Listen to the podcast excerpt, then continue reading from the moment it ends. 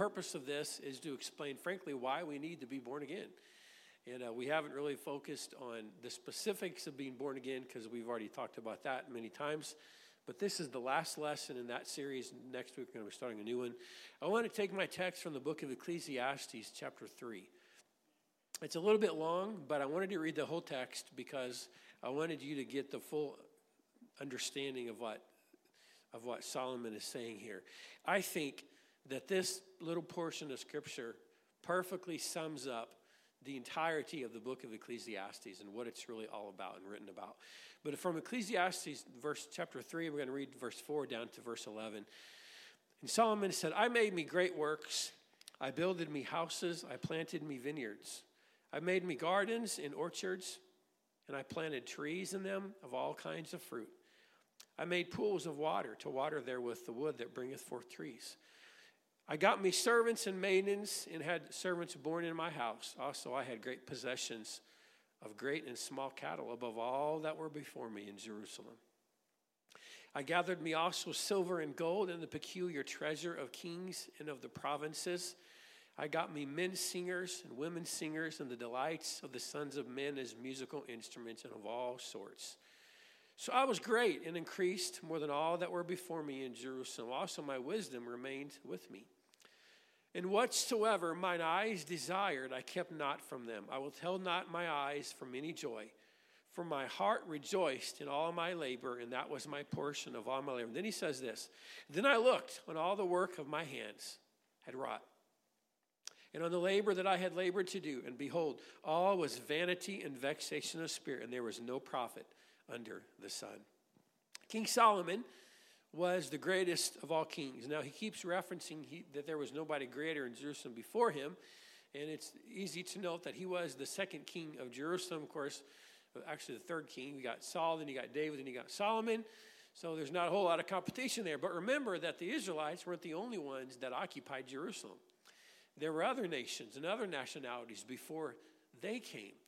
And so Solomon was comparing himself to all that were before me in Jerusalem, not just those kings of Israel.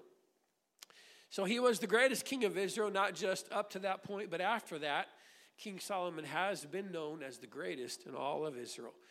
And he made sure that he tried it all. He accumulated wealth, as much wealth as he could, and gold and silver and cattle, and you can read through that long list again.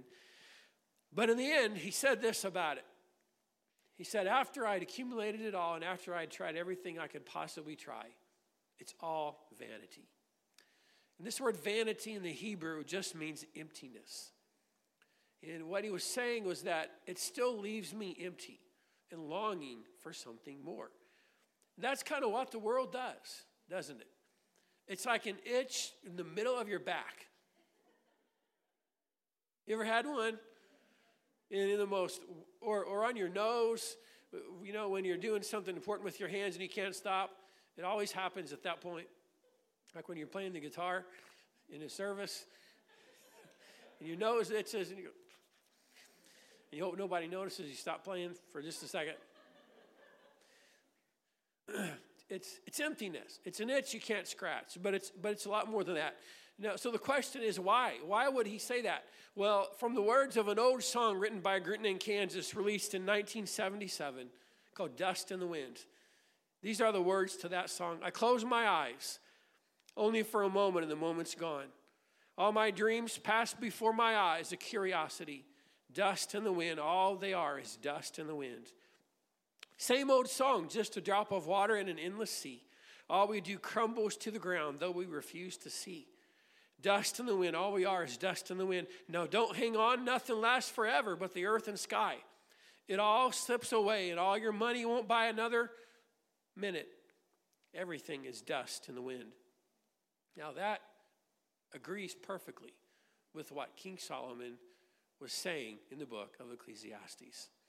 The writer here was grappling with the idea, as the writer of this song, that everything we see, hear, and feel is meaningless and it is dust in the wind. And that's exactly the same thing that King Solomon was saying.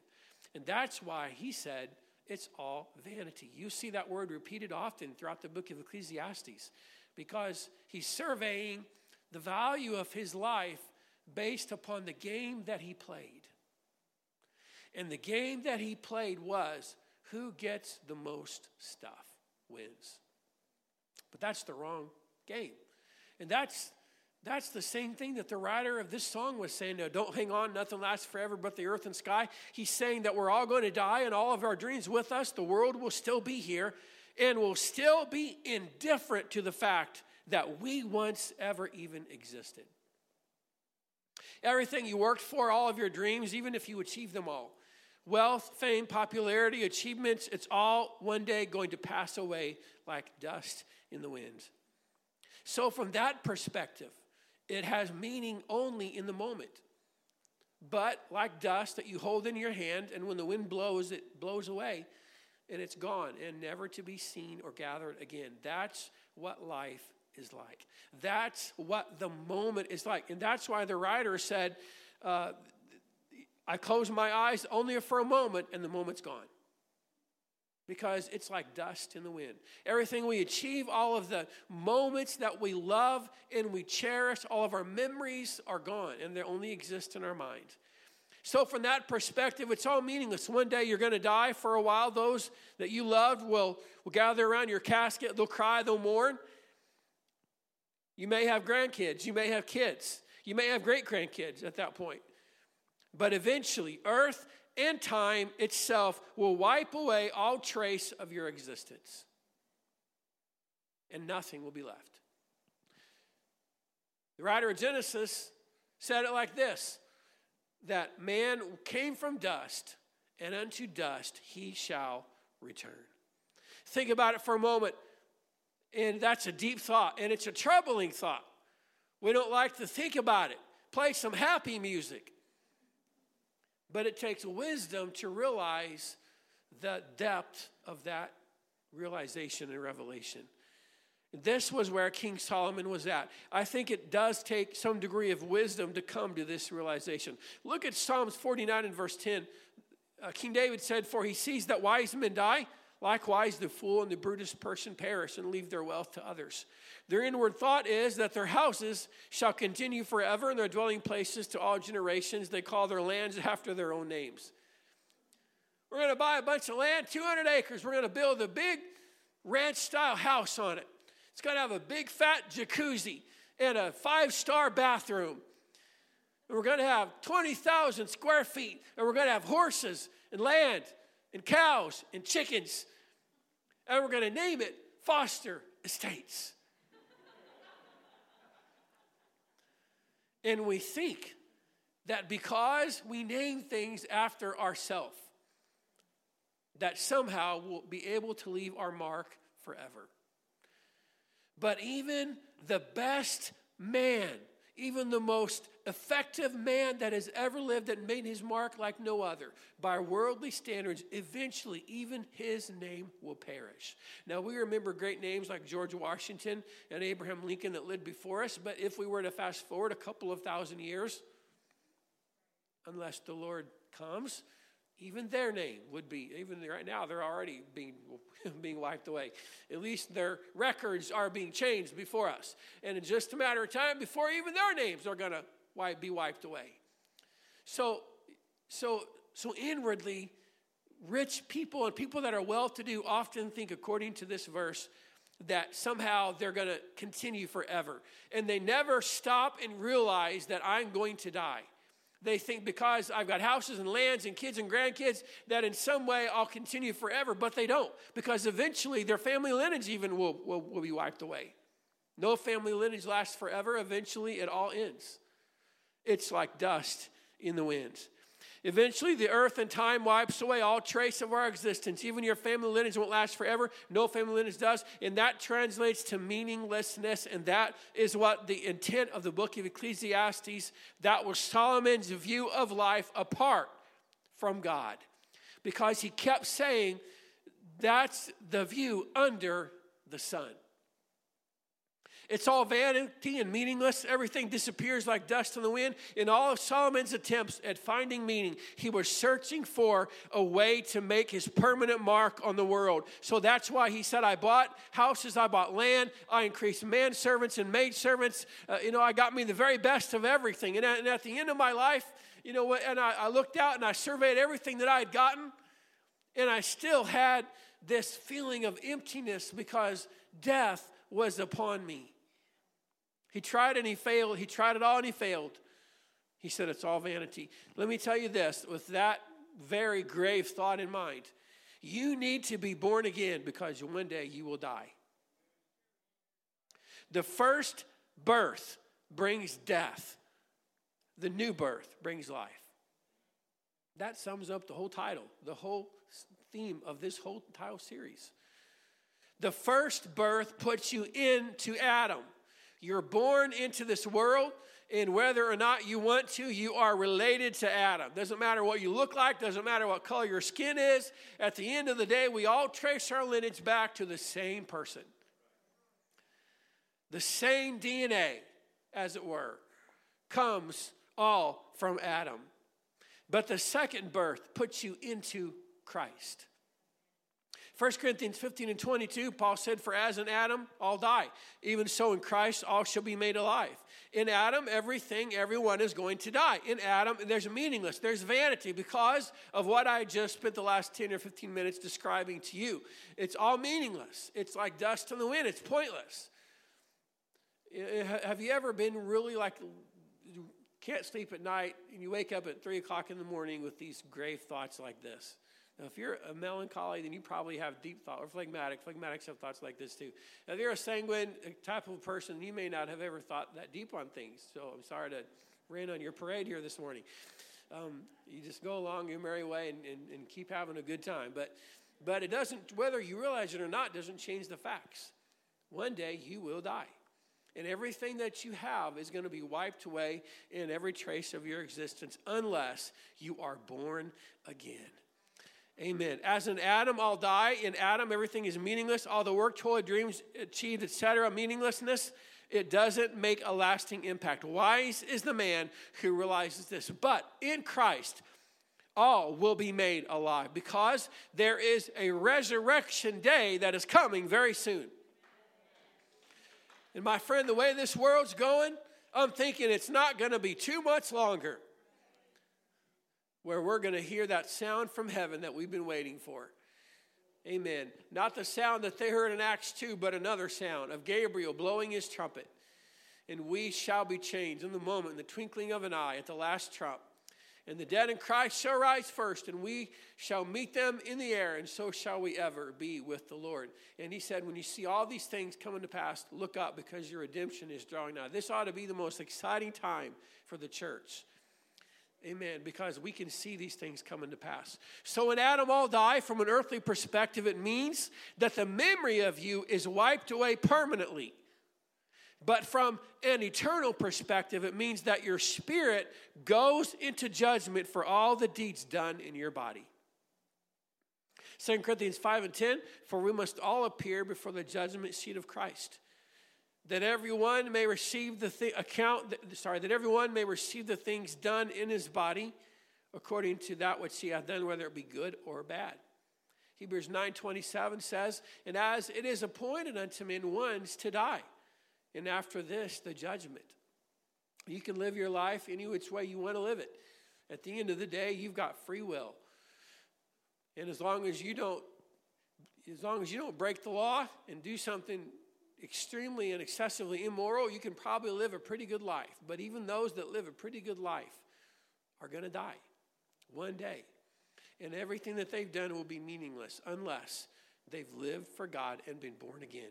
And this is why the writer of Hebrews says, after we die, our spirit goes into judgment. And that's the one thing that is permanent about you. The thing that Kansas missed in their song is that man does have an eternal spirit because he's made in God's image. And that eternal spirit goes into judgment after death. Revelation 21 and 8 says, But the fearful and unbelieving, and the abominable, and murderers, and whoremongers, and sorcerers, and idolaters, and all liars shall have their part in the lake of fire, which burns with fire and brimstone, which is the second death. So there's a first death, that's the death of the physical body, but the second death is where your spirit gets sent into eternal judgment forever and forever and forever. And then he said in Revelation 20 and 15, and whosoever was not found written in the book of life was cast into the lake of fire. That's the nature of Adam. It's filthy, it's unholy, it strives against the will of God. And one day, God will destroy everything that is in Adam, regardless of how good it deemed itself. And not only will he destroy it, but he'll cast it into the lake of fire forever. And the good sinners will be in the same place as the awful sinners. And that's why you need to be born again to escape the first and the second death. And there's no escaping in that day. You must escape while there is still time. If life is a game, the winner is not who gets the most stuff, it's who gets out of Adam. Because many are playing life as if it is a game of get more stuff, get more things. But they're playing the wrong game, just like Solomon was.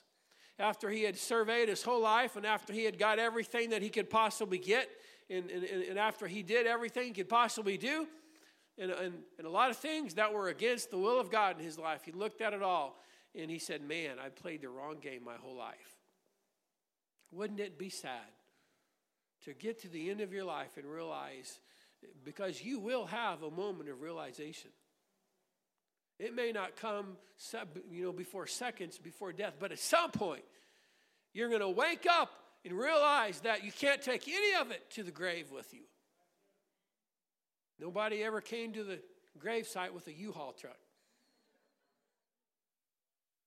Do you hear the story of, I don't know if I've told this before, but this man died and he went to heaven, St. Peter's guarding the gate. And he says, Man, and, and this man tells St. Peter, Man, I've got so much stuff down in earth, and I, I just really want to go and bring out one thing. Peter says, No, it's against the rules. Can't let you do that. But I'll let you into heaven. The guy says, No, I just want to bring one thing. So after, after, after much coercion, Peter finally consents. Man goes down, and he, he, you know, walks into his bank, checks in his bank account, and he's got he's, he had invested in gold bars. So he's got all these gold bars. Puts some, fills a sack full of gold bars, as much as he can carry, throws it over his shoulder, goes back up to heaven. And St. Peter, you know, opens the bag and looks at it and starts laughing hysterically. And the guy says, What are you laughing at? And Peter says, You brought pavement.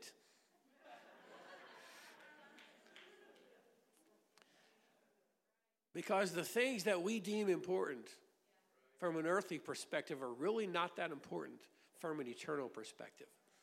Life and the moment will very quickly pass away. And for those that are over 40 years old, you know how quickly life passes. When you're, when you're 15 years old, life doesn't pass quickly enough at all. You are always waiting to get to 17 or whatever the age is to drive now. You know, 16 to get your permit, 17 to, you know, to, uh, to be able to drive, then you can't wait to buy your first car, then you can't wait to get out of high school, then you can't wait to go to college, then you can't wait to get married, you can't wait to have kids, and you can't wait to start your career. And then you turn 40 and you look back and you say, man, life went by quickly. I'm 49 years old, I'll be 50 in August. And I can tell you, life goes by very quickly. And the older you get, the more you realize how valuable the moment truly is. And that's why it takes a wisdom to realize this. That's why Solomon didn't realize it until the very end of his life. I mean, Ecclesiastes obviously was written close to the end of his life because he had done everything. He said, I experienced it all. I've tried it all. And it's all pointless, it's all meaninglessness. Now, I know we, we want to live with as much reasonable comfort as we can, but in all of our giving and all of the stuff that we buy, don't forget the kingdom of God first. We must put the kingdom of God first in everything that we do.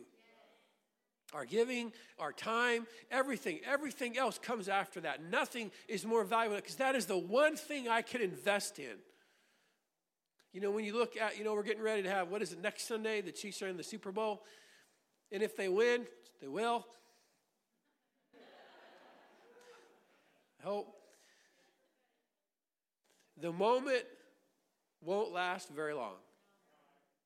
And they'll already, within a week, be talking about how we're going to do it again next year. The joys of this world do not last. There is no joy in this world, there's only happiness. Happiness is dependent upon the things that happen to us. If you win the lottery, you will be happy.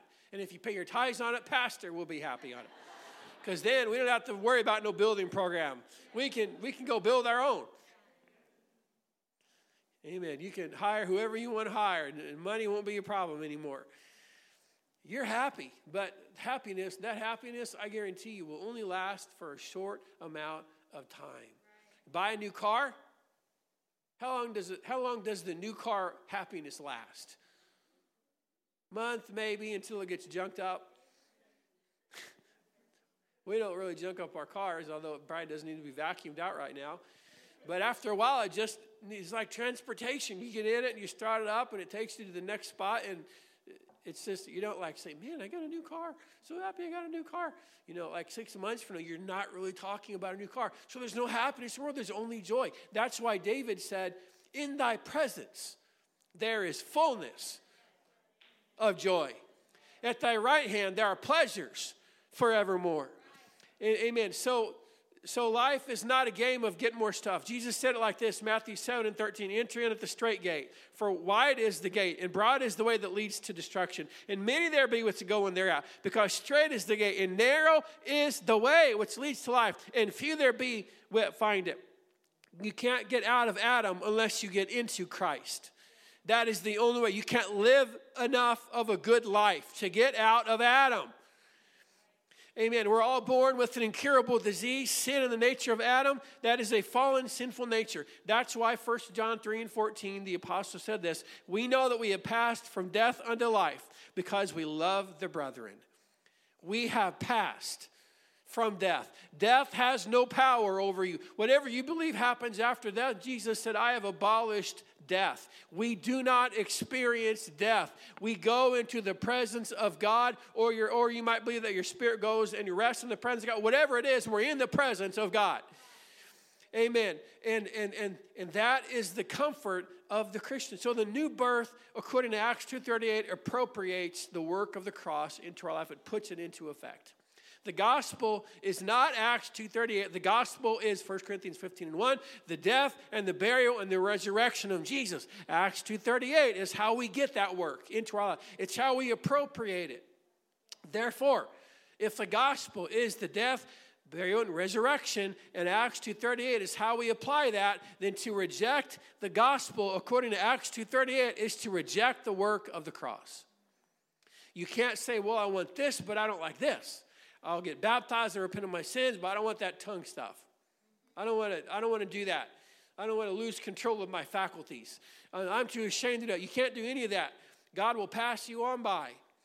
You got to be born again of the water and of the Spirit. Many are putting their good deeds, but we, many are putting on their good deeds, but we must put on Christ and obtain his holy nature. This is precisely why Jesus told Nicodemus, You, Nicodemus, must be born again. But Nicodemus was a good man. He was a Pharisee who obeyed the law. He prayed, he read his Bible, he gave to his church, he even stood in the pulpit and taught and led people, but he was not in Christ, and therefore, no matter how much he obeyed the deeds of the law, he still needed to be born again. And if a man like that needed to be born again, then compare your life, no matter how good you are outside of Christ, to that life that of which Nicodemus lived.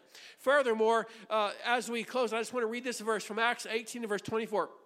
And a certain Jew named Apollos, born at Alexandria, an eloquent man and mighty in the scriptures, came to Ephesus. This man was instructed in the way of the Lord, and being fervent in the Spirit, he spake and taught diligently the things of the Lord, knowing only the baptism of John. And he began to speak boldly in the synagogue, whom when Aquila and Priscilla had heard, they took unto him and expounded unto him the way of God more perfectly. Apollos was mighty in the scriptures, fervent in the Spirit. He preached biblically about Jesus. Many would say he was saved, but you got to read the rest of the verse. Aquila and Priscilla came unto him and said, We know that you only know the baptism of John. That was repentance and water baptism. But they said, There's another way, there's a more fulfilled way. You got to be baptized in the name of Jesus Christ, and you can receive the baptism of the Holy Ghost. Amen. A lot of people today in this city want to take you down the old Roman road, but I want to go down the Jerusalem road. I want to go down the way that's straight and narrow and leads to life everlasting because that is the only way that there is to be sent to. Let's stand, let's lift our hands to God. Let's thank Him for that. Come on, let your voices out for